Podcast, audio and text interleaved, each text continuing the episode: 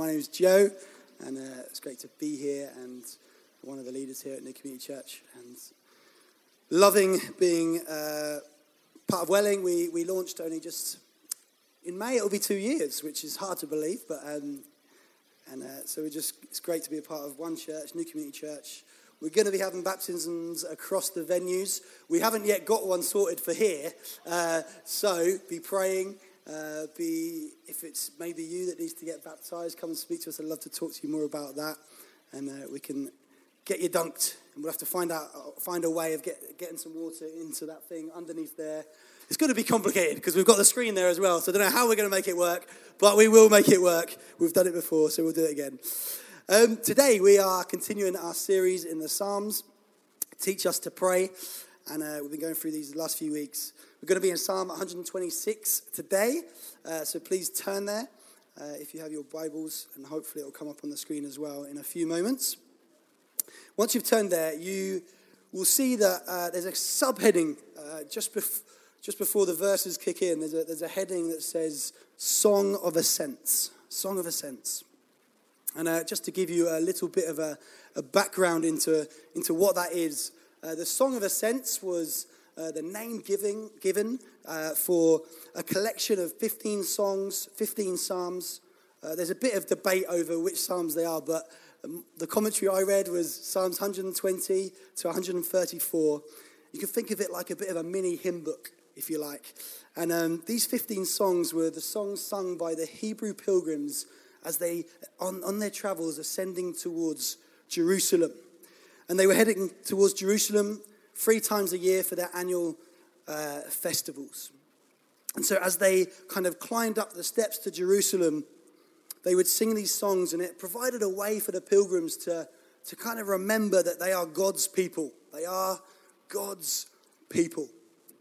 And uh, they would look back, part of these songs would be looking back to where they've come from, part of these songs would be looking forward to where they're going, looking back to what God had done, and looking forward to what God is yet to do.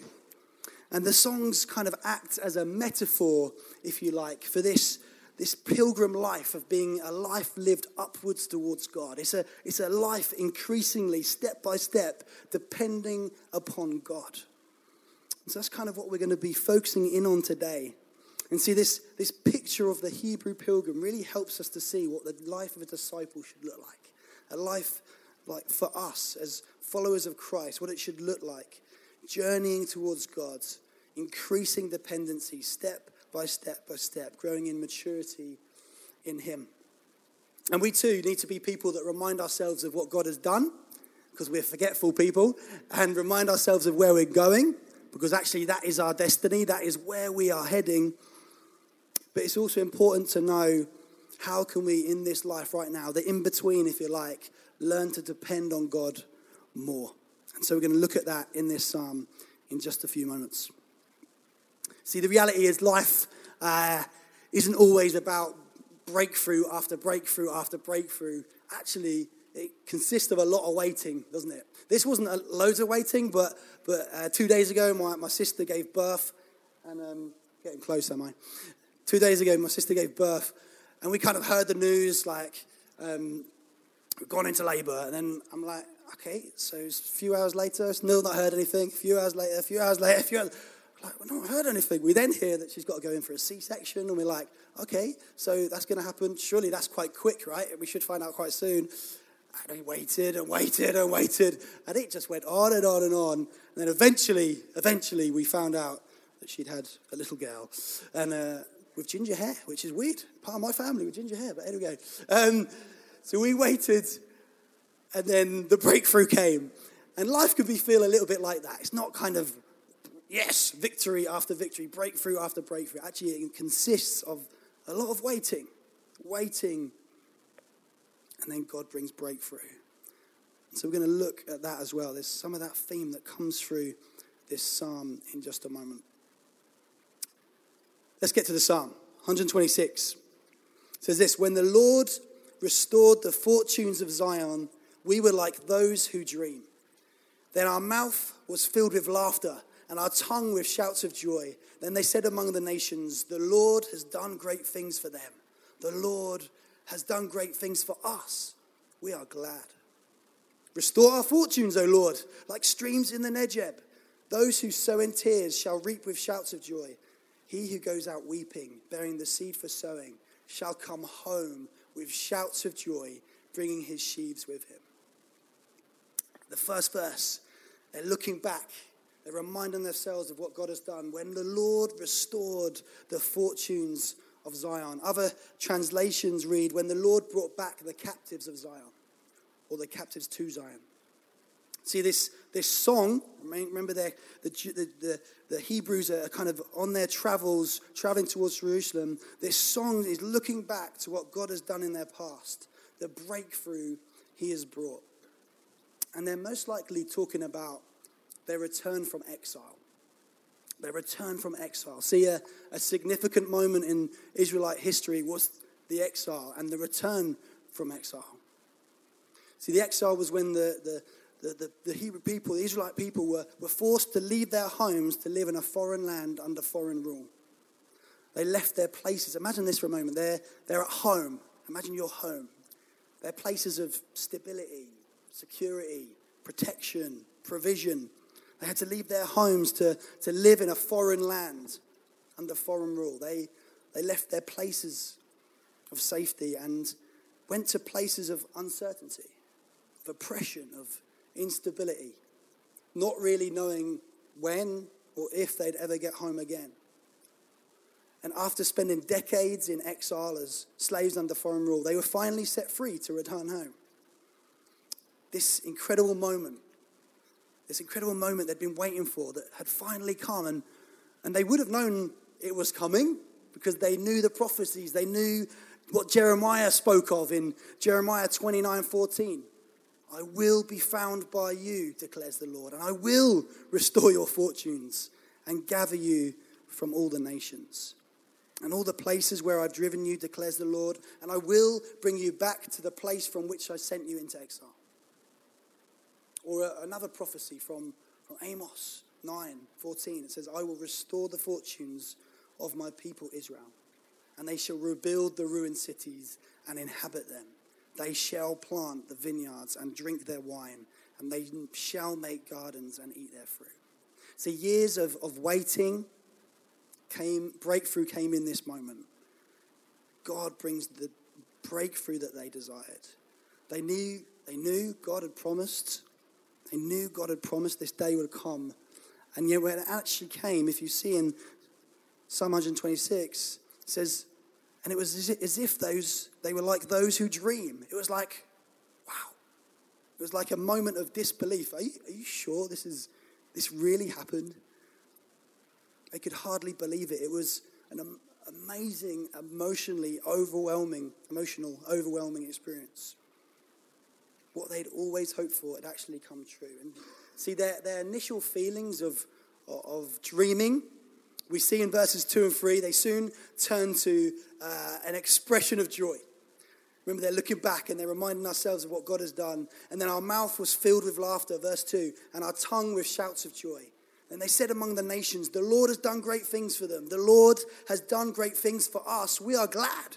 There's like an expression of joy and gladness that just wells up as they're reminded of what God has done, setting them free from exile. See, I can just imagine a bit like Welling, this, this community of celebration, of, of life, of joy, of expression, probably on another even level. And they're just full of laughter and shouts of joy as they're celebrating what God has done. I'm sure there was parties and, and a lot of fun as they celebrated. God had made a way for them to return home.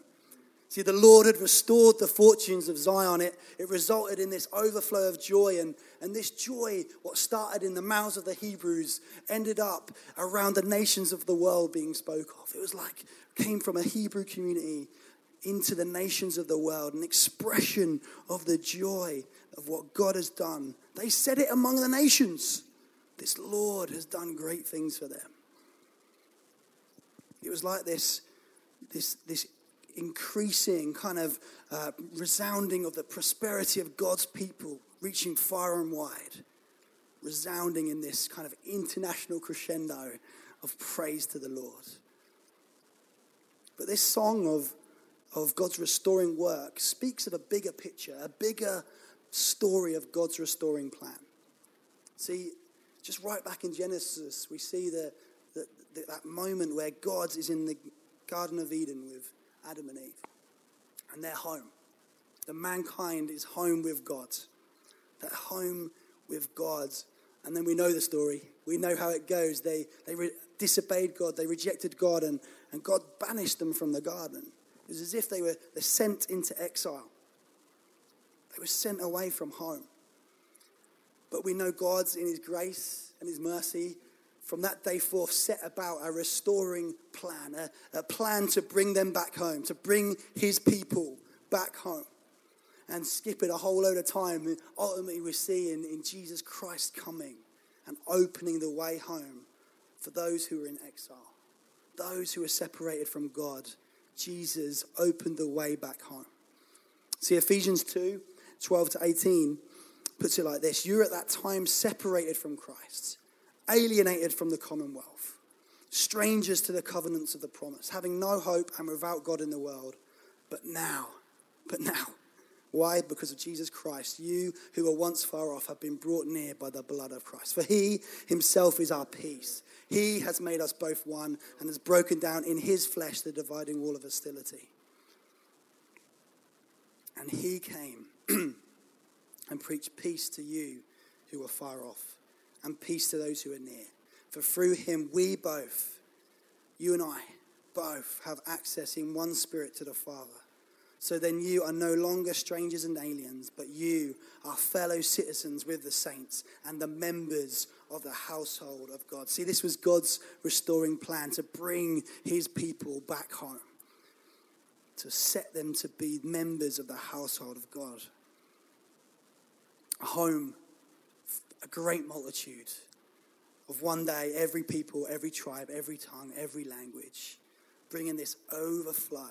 We see in this few verses, it's a picture of it an overflow of joy and expression of worldwide praise to the Father, the, the nations of the world. We, we see it, a glimpse, even here in Welling, we see a glimpse of the nations giving praise together to the glory of God. And yet one day we'll see it in all its fullness. That's where we're heading. See, Jesus' desire was for the glory of the Father and the prosperity of God's people. And that should be our desire too. See, these, these verses, we see this joy that comes when, when God's people are prospering. Uh, I'm not talking about a, a, prosperity gospel, just to set that clear. It's not like, uh, that's not the kind of thing that I'm talking about here. I'm just talking about the people of God thriving and, and full of joy and expression to God, prospering as God's people. These verses remind us that this is what the community of God should be like. There should be an expression of joy. We've just sang and celebrated together. There should be this expression of what of joy that comes. It's not a requirement, but it's a consequence of what God has done. It's a consequence. It doesn't mean we have to be all happy and singing and woo all the time, but the consequences of when we remind ourselves of what God has done in our lives is joy is an expression of joy. And it should be a delight in our hearts to see the people of God prospering. And I say that for us in Welling, but, but thank God we're not the only church in Welling. Thank God we're not the only people of God in Welling. Because actually, there's not only us in Welling, but there's a, the, the children of God, the people of God all across London, all across this nation, all across the world that we get to be a part of to see play each play our small part in God's purposes, all prospering as God's people. Let's just get back to this psalm for a moment because it kind of seems to take a quick change, a quick change of tone, if you like, a quick change of tune, a bit like when I sing, I kind of change tune, tune and key every moment. Uh, sorry about that. Um, just don't follow my lead um, when it comes to singing. Um, but this song seems to take, take a quick change of, of key, of tune. It says, we're kind of once celebrating what God has done, restoring, you've restored our fortunes. And then they say, restore our fortunes, O Lord. Like, what? I'm pretty sure you've just done that. pretty sure that you've just been saying that God's restored your fortunes. What, what, so what's going on here? Why, why does it take this kind of this quick change? What seems to turn from thanksgiving seems, to change to kind of this intercession, this prayer of, of intercession. What we need to understand is that, that the pilgrims are, are no longer looking back they're no longer kind of reminding themselves of what God has done. They're, they're looking at their current reality. Uh, and yes, yes, it doesn't take away from what God has done. Breakthrough, restoration, being set free from captivity. But they've returned from exile. And surprise, surprise, home is still hard. home is still hard. We know that. We know that. We know that we look back and see what God's done in our life, but the reality right now is life can sometimes be hard. There's still the mundaneness of life, there's still the challenges of life. There's still the, the ongoing breakthrough that we need to see in our lives. See, life doesn't suddenly become all, of, all kind of rainbows and sunshines and everything all lovely and dovely. You could even argue that they were actually still in exile You could argue that exile, in fact, was in them because they were still living this life which is a life of instability, uncertainty, and unknown. See, they're still kind of disappointed with the fulfillment of, of what they'd seen eh, from God's purposes and plans, that they've God's promises, their, their land that they'd gone back to, these people of God, the land that they'd gone back to was, was fallow. It was dry, it was empty, it was bare, it was unsown there was some hard work and some breakthrough yet to be seen. There was little sign of this fruitfulness that God had promised. See, their reality was yes, they'd seen some restoration, but it was partial. It wasn't full. They don't, they're not yet fully restored. So, yes, they were home, but they had a longing for something more. They had a longing for a better home. I don't mean just of the physical sense. I know for many of us, we long for a, a, physical, better home. We're always doing the decorating, or we're doing this, or we're doing this. But there's a longing for a better home, a home with God.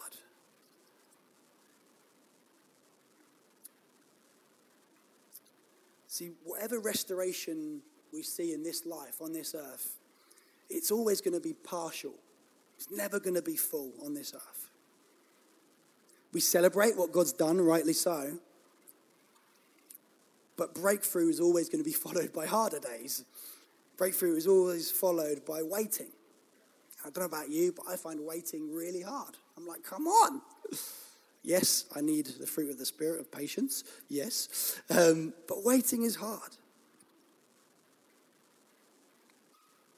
It's important to see here, though, that, that the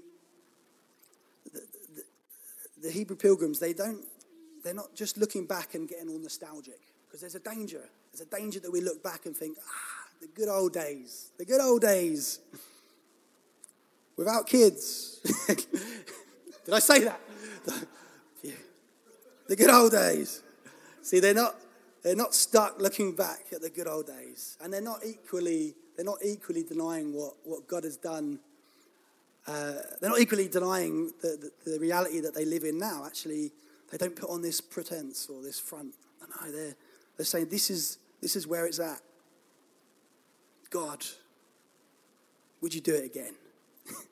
would you restore us again? See, their, their memories of what God has done before actually gives them hope to believe that He can do it again right now in their lives. It's like, yes, you've done that, and now I believe you can do it again. I really actually uh, I like the message version of verse 4. It simply says, and now God, do it again. It's like, God, you've done this, and now God, do it again. See, their prayer is, God, you've restored before, and now God, do it again. This life will only see partial restoration, but we can pray, and now God, do it again. What a way, I believe this is a great way to pray according to the will of God seeing what he's done before and asking him to do it again, reminding him what you've done before and come and do it again. And in this second part, in verse 4, you can read here it says, Restore our fortunes, O Lord, like streams in the Negeb. And just to give you a bit of context, the Negeb is a, is a desert region in southern Israel. And the word translated here is streams in Arabic is wadi, if I pronounce that right. A wadi is a riverbed which is dry most of the year. And you can see the water kind of has flowed in it before. You can see that there's been water in it, but it's all within like a few days it will dry up. But there's certain seasons where the rain will come, it will downpour. Some of you might have been to climates like this, a sudden downpour, and it's literally drenched everywhere. And these streams, uh, these dry riverbeds turn into streams. And they kind of take everything in their, in, their, um, in their way with them. They turn into these sudden streams that are fierce, fierce torrents. And these people, these Hebrew pilgrims, they're, they're asking God, would you restore us? See, we're, we're dry. We're like these dry riverbeds. Lord, would you restore us like the streams of Negeb? Would you pour your spirit out again? Would you pour out yourself upon us that, that, that we would be a people that would see breakthrough? That there would be a downpour of your presence upon us that would cause us to live out in your purposes and plans. They're a thirsty people. That's what I, I love about it. They're not just looking back and thinking, oh, you did this, God. Oh, why not now? No, no, no. They're thirsty for God's, for breakthrough again. And you know, I know because Jesus says it himself that God loves it when we are thirsty people. He loves it when we're willing to cry out for him for breakthrough. See, John 7 37, Jesus stood up and he cried out, If anyone thirsts, let him come to me and drink. Whoever believes in me, as the scripture said, out of his heart will flow rivers of living water. Now, this he said about the Spirit, whom those who believed him were to receive. See, in the new covenant, since Jesus has come, the promise of the Holy and the promise of the Holy Spirit, we find the answer to our dryness. And the only conditions Jesus has here are you thirsty? Do you believe? Have you put your faith, your trust in Christ? Do you have faith that He wants to work in your life? And come, come to Jesus and ask. See, some of us, even in this room, we see it a lot in our families, wider into our communities. We see dryness, we see, in a sense, deadness. But some of us right now, even this room, we're, we're like dry riverbeds. We, we need God's breakthrough again.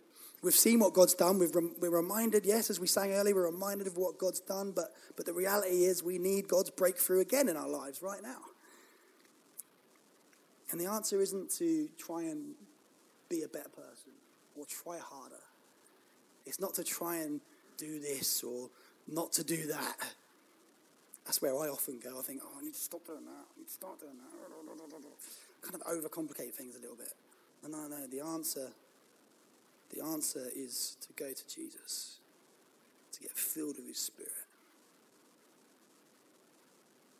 But I also too believe that actually, even around us in Welling, there's dry riverbeds. There's dry riverbeds. It even kind of came through in our worship time a little bit. There's people's lives all around us that I believe God wants to come and, and pour His Spirit out upon. Be transformed by the gospel. God reviving Welling and beyond. And when will this happen? This will happen when people like you and I turn to God and say, Restore. Would you restore? And now, God, would you do it again? Now, God, would you do it again? Just uh, before, I believe before Welling actually launched, Chris prophesied uh, that we would see rivers flowing in old riverbeds. Saints who've gone before and prayed for something to come in Welling, and we would walk into that. I want to get hold of that and believe it. I want to believe that the dry riverbeds that we see right now, God's going to come and pour out, not just on New Community, but on all our other churches, that they would all be filled up and thriving and prospering, and that we would have joy expressed, like we see in this psalm. See, right now, we might not see with our eyes lots of things going on. We might not see loads of transformation that we desire, but we mustn't stop crying out to God. We mustn't stop praying, God, would you restore? And see, when we see that little trickle, when we see that, that ones and twos, when we see people's lives being restored again, we want to pray again.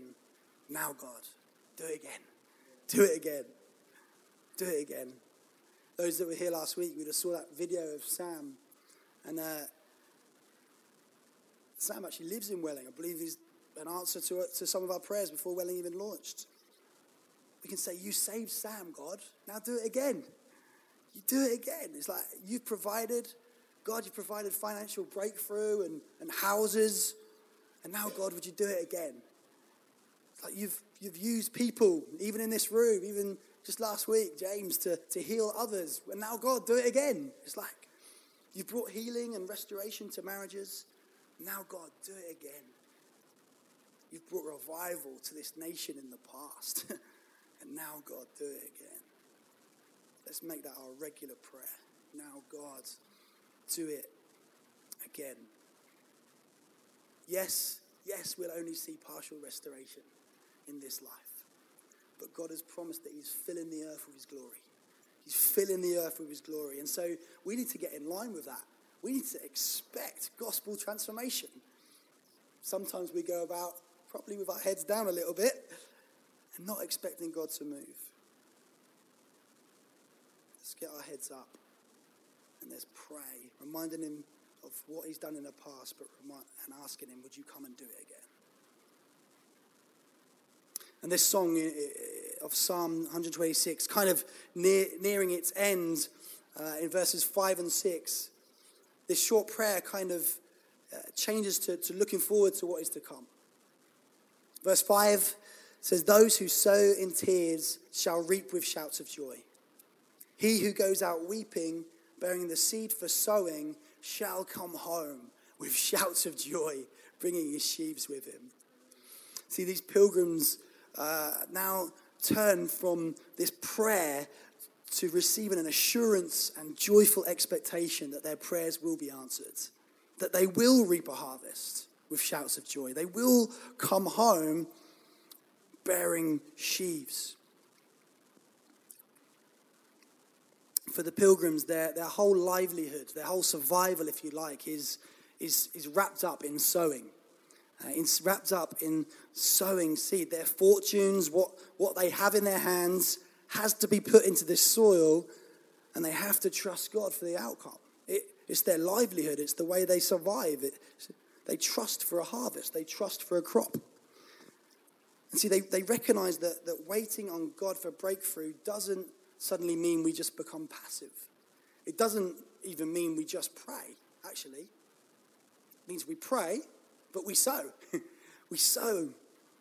We have to keep on sowing. But they, this assurance, this assurance that God will provide for them, this assurance that, that, that God will come through, that God will break through, actually encourages them to take responsibility for the part they have to play. Encourages them to, to sow seed. See, I'm not a farmer, although I might sound like it sometimes, being from Norfolk.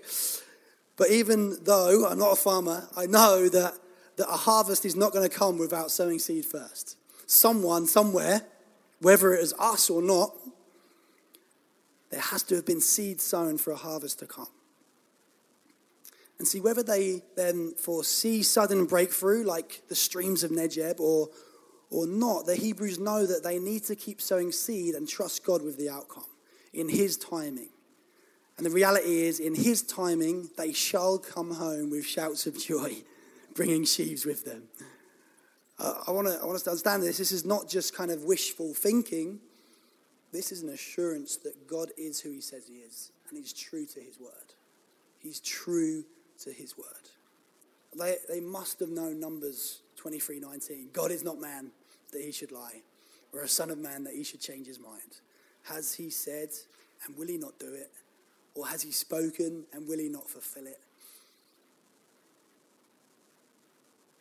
They know that God is who he says he is. But unless you're a farmer here, which Daniel, you might be, I'm not sure. Um, unless you're a farmer here, I doubt many of us are. Um, we don't literally have to sow seed. We're not counting on sowing seed in the ground for our survival. It's not kind of what we live in southeast London. Um, but what does sowing look like then for us? What does it look like for us to sow seed? What does it look like for us to trust God with the outcome of what we have? What does it look like for us to, to, to be bearing seed for sowing? It's like it's talking about going out and sowing seed. This actually came through in our worship. What, what do you have in your hands? What do you have in your hands? They had seed, literally. What, what do you have in your hands? Don't mean literally right now. Phone. but what do you have in your hands? It's like, what has God gifted you with, and how are you stewarding it? What has God gifted you with? Your family. God's gifted you your family. They're not your right. we, don't, we have no right to a family. We haven't deserved a family. We haven't earned it. But God's gifted you with your family. How, how are you doing in, in, in being uh, the father, the mother, or son or daughter, whatever it might be? Your gifts, your, your talents, your passions. God's given you these, put these in your hands. You're, you're gifted in the way that you are, you're talented in the way you are, you're passionate about what you're passionate about for a reason because God's put them in you. It's like, these are the things in my hands. Will I sow them? Will I, in a sense, use them? Will I give them over back to God? How we use our time or how we serve. Your areas of influence. Who are the, the people in your life, that, in your spheres of influence, that you have influence over? That are you, are you sowing with them? Are you sowing right? Your money. It's an obvious one, I guess. We literally have that in our hands sometimes. Your work, your employment. See, these are all gifts from God, not that we've earned or deserved any of them, but, but by grace, God's grace. He's given them to, them to us to sow. And we heard it earlier for our worship time. God says, What have you in your hands? Well, give it to me and I will multiply it. It's like, whoa, if I give you this, if I trust this for you, in you, you will multiply it and it shall come back to us with joy, uh, in the joy of reaping. We will reap it back in joy as we wait for breakthrough, yes, we pray, but we also must keep sowing with what we have. And God will multiply it. And why does this psalm speak of sowing in tears and weeping? It kind of said we, we go out with tears, we, we sow with tears, we go out weeping. Uh, John Piper talks about this psalm and he says, I think the reason is not that sowing is sad or that sowing is hard I think the reason has nothing to do with sowing. Sowing is simply the work that has to be done even when there are things in life that make us cry. The crops won't wait while we finish our grief or solve all our problems. If we're going to eat next winter, we must get out in the field and sow the seed whether we are crying or not. This psalm teaches this truth that there is work to be done, whether I'm emotionally up for it or not, and it's good for me to do it. In other words, life is sometimes hard. There's sometimes seasons of tears and weeping. It might be the season you're in your life right now. You, there might be crying going on, a lot of crying. There might be a lot of emotion. There might be a lot of sadness. And that's a reality. And I'm not saying don't acknowledge that. Definitely acknowledge that. Look to God in it look to others around you in it. That's why community is so important, that we have others around us to, to encourage us, to, to help us move on, to, to help us look to God, to, to, to, to, to cry with, mourn with those who mourn, dance with those who dance. But the promise is that those who sow in tears shall reap in joy. Pain won't last forever. Present sorrows is not the end, it's just a means to an end. In fact, and this hit me hard actually, if we were never captives, we would never know the joy of being set free. It's like, wow. If we were never broken, which all of us are in some way or another, we would never know the joy of being restored. See, Jesus sowed in great pain and tears on the cross. And he did this for the joy that was set before him. came through in our worship time again. Hebrews 12, 2. Looking to Jesus, the founder and perfecter of our faith, who for the joy that was set before him endured the cross, despising the shame, and is seated at the right hand of the throne of God. See, Jesus' sorrow turned to joy as he laid down his life. Why? Because of his desire for the glory of his Father, but also for the delight of his people. He went to the cross with joyful expectation that this would open the door for God's people to be fully restored. That the sting of sin and death is defeated forever. And the people of God would have a home with God to go to forever. A home, a home where there would one day be no more tears, no more pain, no more death, no more crying. Pure, unadulterated joy in the presence of God.